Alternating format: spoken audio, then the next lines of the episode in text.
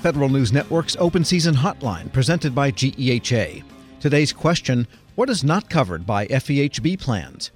With rare exceptions, no FEHB plan will cover cosmetic or plastic surgery except after accidents or a disfiguring illness, custodial nursing home care, non-prescription over-the-counter drugs, experimental treatments, or simply charges higher than your plan allowance. Also, expenses you incur before or joining after a plan. Some of these items might be paid for using a health savings or flexible spending account, though. Check out our Open Season Hotline, presented by GEHA. Head over to federalnewsnetwork.com and search Open Season Hotline. Send us your questions. We'll read the answers daily at 6 past the hour here on the Federal Drive. Disagreements over the Thrift Savings Plan and its expansion of the International Fund, they're heating up, you might say boiling over. Two senators are taking their concerns with plans to expand the I Fund to an emerging markets benchmark right to the president himself. Now, that benchmark would track Chinese companies, and senators say that's a problem. Meantime, a group of federal employee groups are telling senators to back off.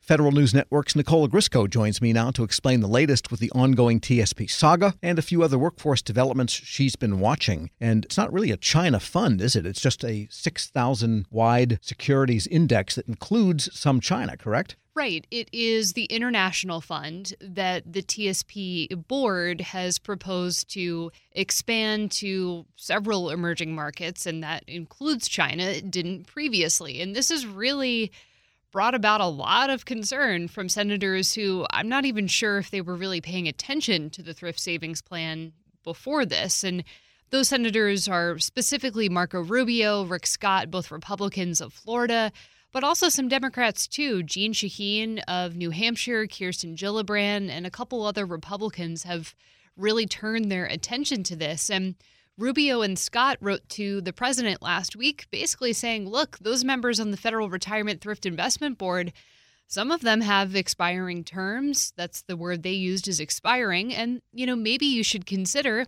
using your executive authority to replace them, appoint new members. Because in deciding to go ahead with this new index for the I Fund, over the objections or questions raised by the senators, the TSP overseers felt that the return on the investment of that fund would be great for the people saving for retirement.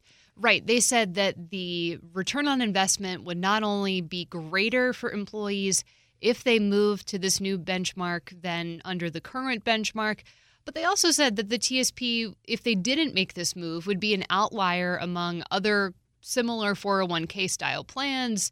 They did their research. They contacted an independent consultant who basically confirmed this and suggested that they move to this benchmark. And they made this decision back in 2017, but it's only been now, I would say really over the fall, that this has gotten more attention and more concern from members of Congress. And the federal employee groups are not happy with the idea of the senators interfering this way. And what are they?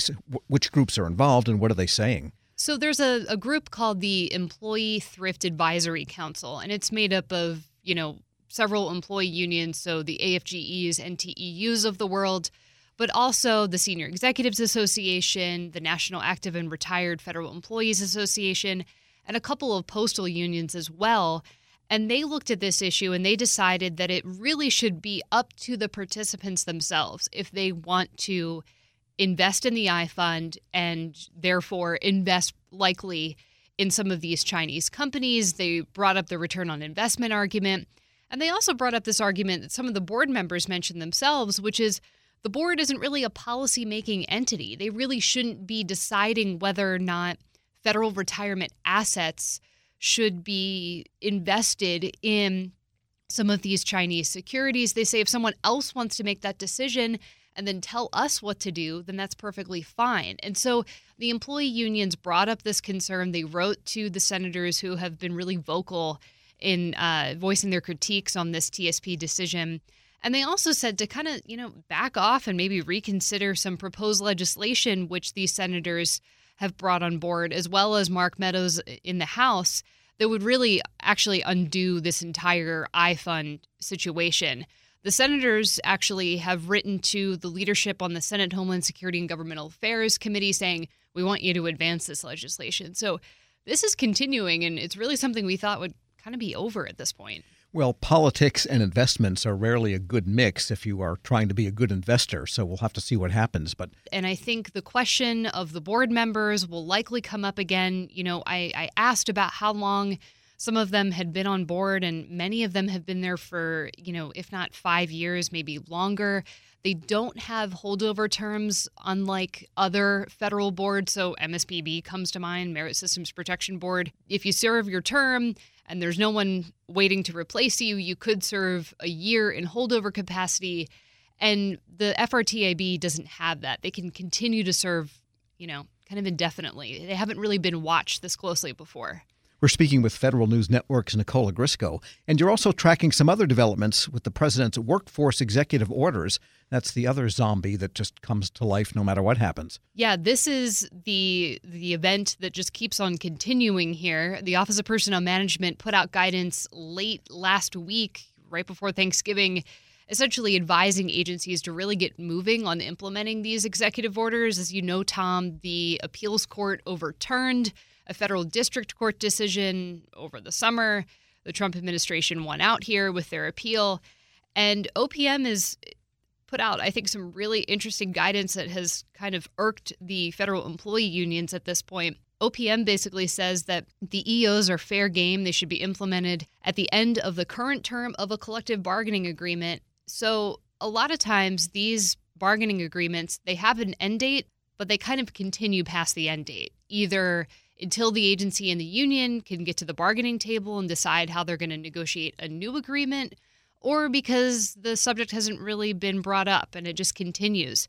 OPM is saying if that term ends, you better start implementing those executive orders. And if the agency and the union haven't agreed to reopen the agreement, you need to start enforcing the executive orders. And that's where the unions, I think, have their objections. And so, in other words, there's an impasse here, too, and what happens at the end of a bargaining agreement, then we don't really know yet because we haven't had that particular situation. We're getting there, I would say. I think the Health and Human Services Department situation with the National Treasury Employees Union, NTEU, points to that as an example of the administration better be careful, because an arbitrator actually said that HHS ruled in bad faith when they tried to sort of steamroll ahead and move some of these executive order provisions without NTEU agreeing. So this isn't over. We're going to see a lot more of these disagreements, I think, between the unions and the agencies play out at the Federal Labor Relations Authority and the impasses panel. Yeah, slipping the flesh of that zombie right back onto the shiny bone. And finally, the Office of Personnel Management has also weighed in on state minimum wages, saying they don't apply to federal employees. Any practical effect of that? Well, this is interesting. OPM said it had gotten a lot of questions, especially as individual states start bumping up that minimum wage rate well past the federal minimum wage, which is $7.25. In the state of Maryland, there are plans to increase the minimum wage to as much as $15 in a few 5 years or so. So what OPM looked at is whether or not those state minimum wage rates really apply to federal wages. And a lot of times, in the majority of cases, the lowest level GS1 Step 1 employee in most of your locality pay areas will exceed, likely, the state minimum wage in that area. But we did find some exceptions, and there are very few exceptions. I mean, California, as they raised their minimum wage to over $12 an hour. Some employees, those, again, lower-level GS1 employees in San Jose, San Francisco, they might outpace the minimum wage in future years. It really depends on where you live. Sure. And I think this could become maybe an issue that to watch in the future, especially as some of those states raise it past, $15 an hour. Federal News Network's Nicola Grisco, thanks so much. Thanks, Tom. Check out all of her stories at federalnewsnetwork.com.